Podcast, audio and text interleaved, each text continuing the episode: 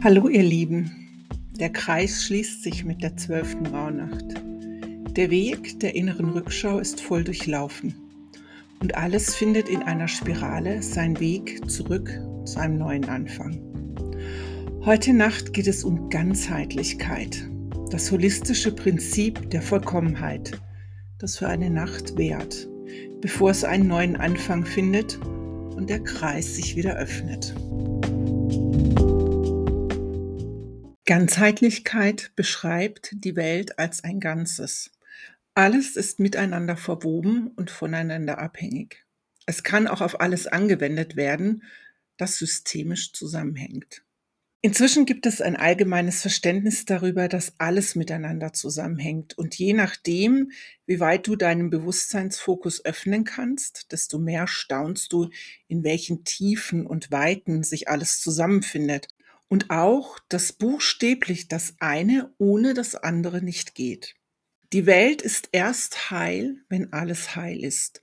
Nur wenn es gelingt, jedes noch so kleine, unscheinbare Detail in Harmonie zu bringen, kann Heilung im ganzheitlichen Sinne beschrieben werden. Holismus beschreibt den Zustand der Vollkommenheit, des absoluten Heilseins. Ein jedes Ding schwingt in vollkommener Harmonie der Zustand Eden. Du bist das Puzzlestück im Ganzen, das fehlt zur Vollkommenheit. Halte dir dieses Bild mal vor Augen. Versuch mal, die Bedeutung dessen zu fühlen und zu erfassen. Halt mal einen Moment an, für ein halbes Minütchen. Mach den Podcast aus und mach dir bewusst, was das bedeutet.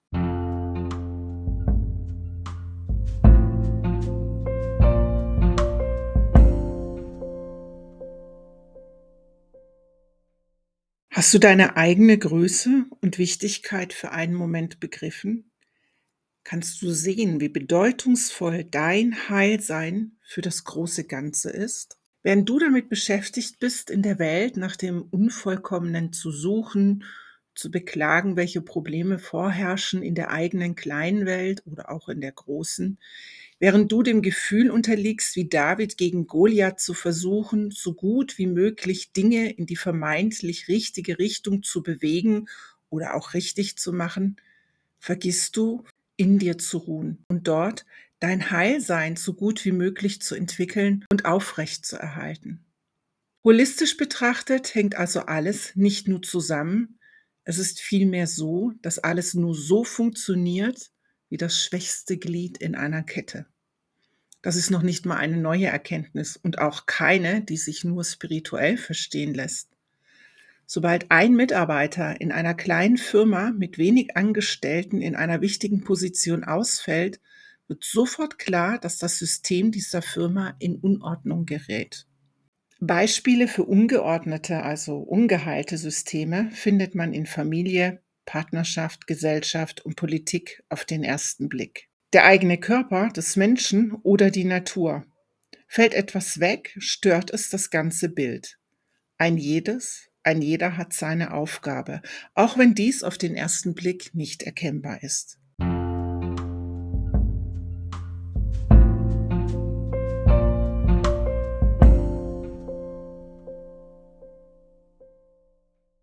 Wir gehen alle gemeinsam schrittweise durch eine Evolution, das durch einen wachsenden Bewusstseinsprozess gestaltet wird.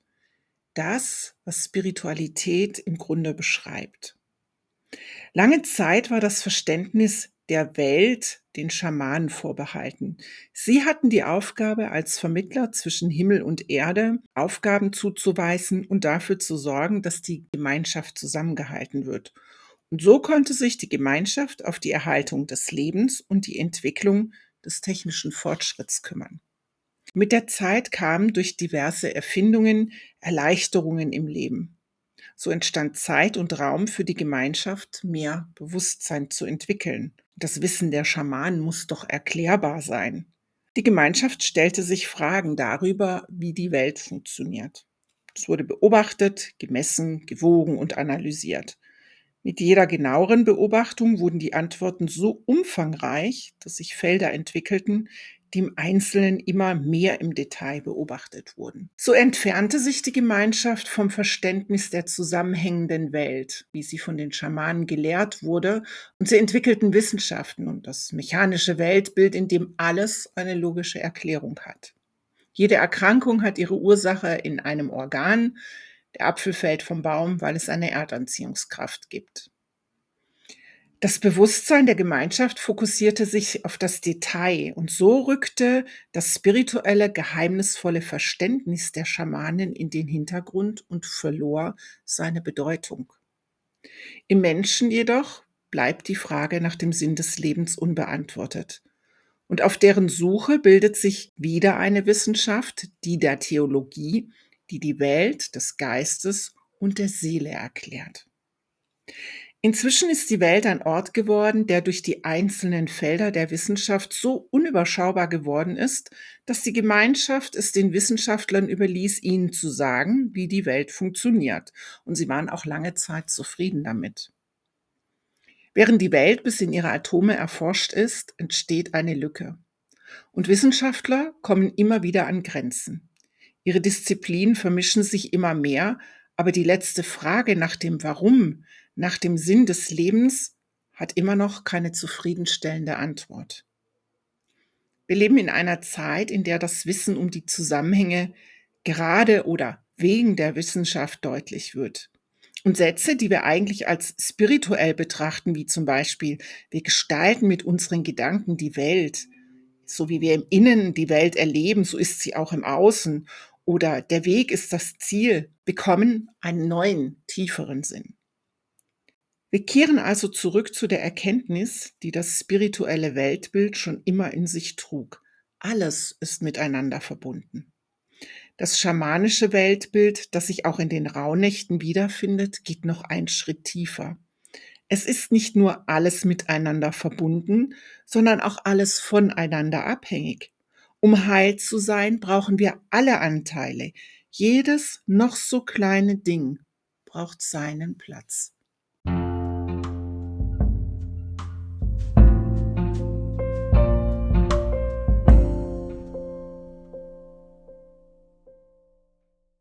Wozu denn nun das Ganze, wenn wir am Ende doch nur das wissen, was die Schamanen uns schon vor tausenden von Jahren erzählt haben?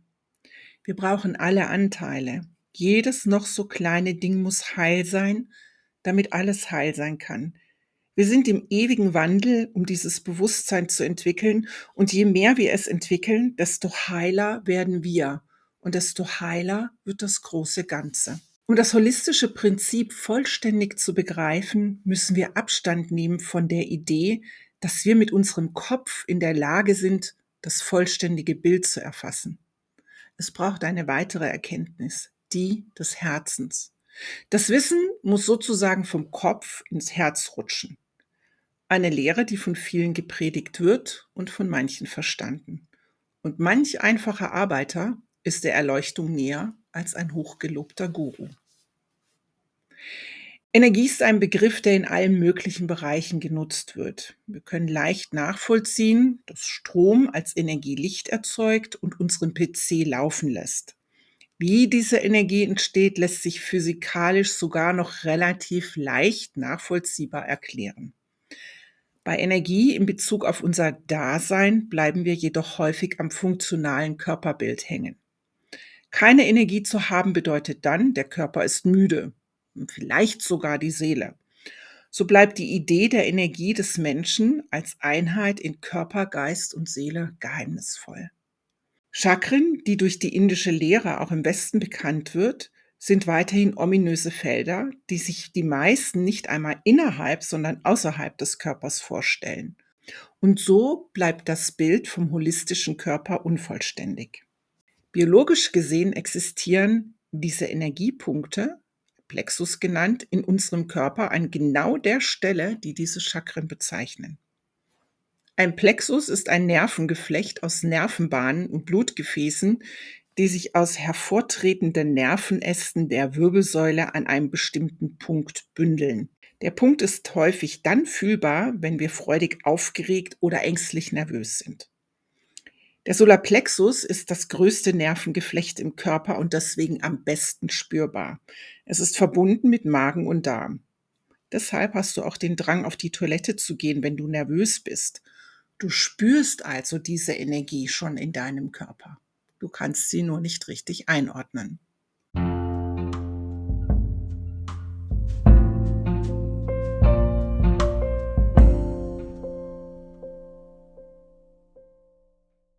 Biologisch gesehen gibt es also sieben Plexen in unserem Körper, die jeweils eine Art kleines Gehirn bilden und für verschiedene Organe in unserem Körper zuständig sind. Im Bereich der unteren drei Chakren liegen die größten Nervengeflechte. Sie bilden das vegetative Nervensystem. Und genau im Bereich der anderen Chakren, der oberen Chakren, liegen die anderen Nervengeflechte. Ein Plexus funktioniert also wie ein kleines Gehirn und seine Energie ist spürbar wenn du weißt, worauf du achten musst. Ich habe lange Jahre Meditation mit Chakren gemacht. Ich konnte mir Licht vorstellen, Liebe, kreisende, wirbelnde, irgendwas, aber es blieb mir immer etwas verborgen. Erst mit der Erkenntnis, dass Chakren mit diesen kleinen Plexen in Zusammenhang stehen, wusste ich, wonach ich suchen musste und habe sie gefühlt. Nach sehr, sehr kurzer Zeit waren diese Energien für mich fühlbar. Und da ich diese Energie fühlen konnte, konnte ich mich auch darauf konzentrieren, sie auszudehnen und zusammenzuziehen. Und mit dem Ausdehnen fühlte ich, dass ich mich gut fühlte, befreit, offen und im Vertrauen und mit dem, was man als Verbundenheit bezeichnet. Das war ein Licht, das mir in meiner hellsten und strahlendsten Form aufging.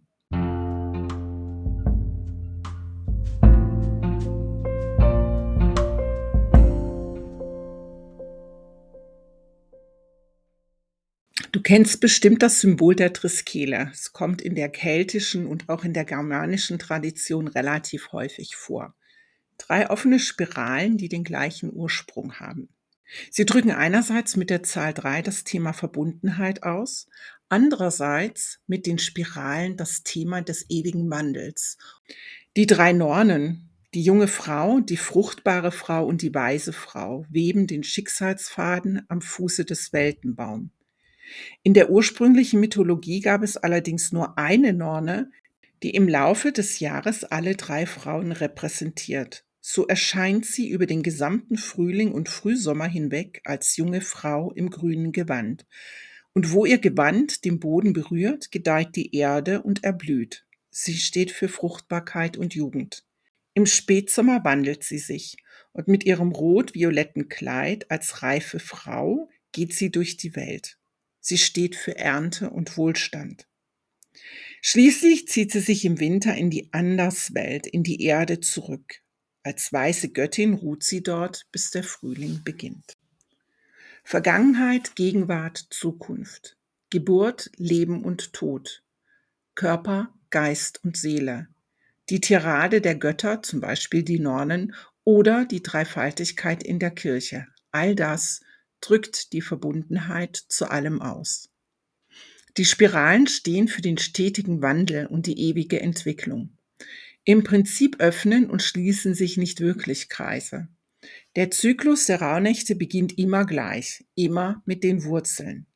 Im Laufe des Jahres hast du durch deine persönlichen Erkenntnisse und Erfahrungen ein neues, tieferes beziehungsweise höheres Verständnis.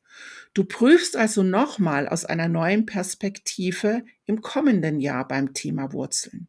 Und so entsteht eine Wachstumsspirale. Die Spirale ist so zum Symbol des ewigen Wandels und des Wachstums geworden. Wir wachsen und wandeln uns so lange, bis wir wieder ganz geworden sind.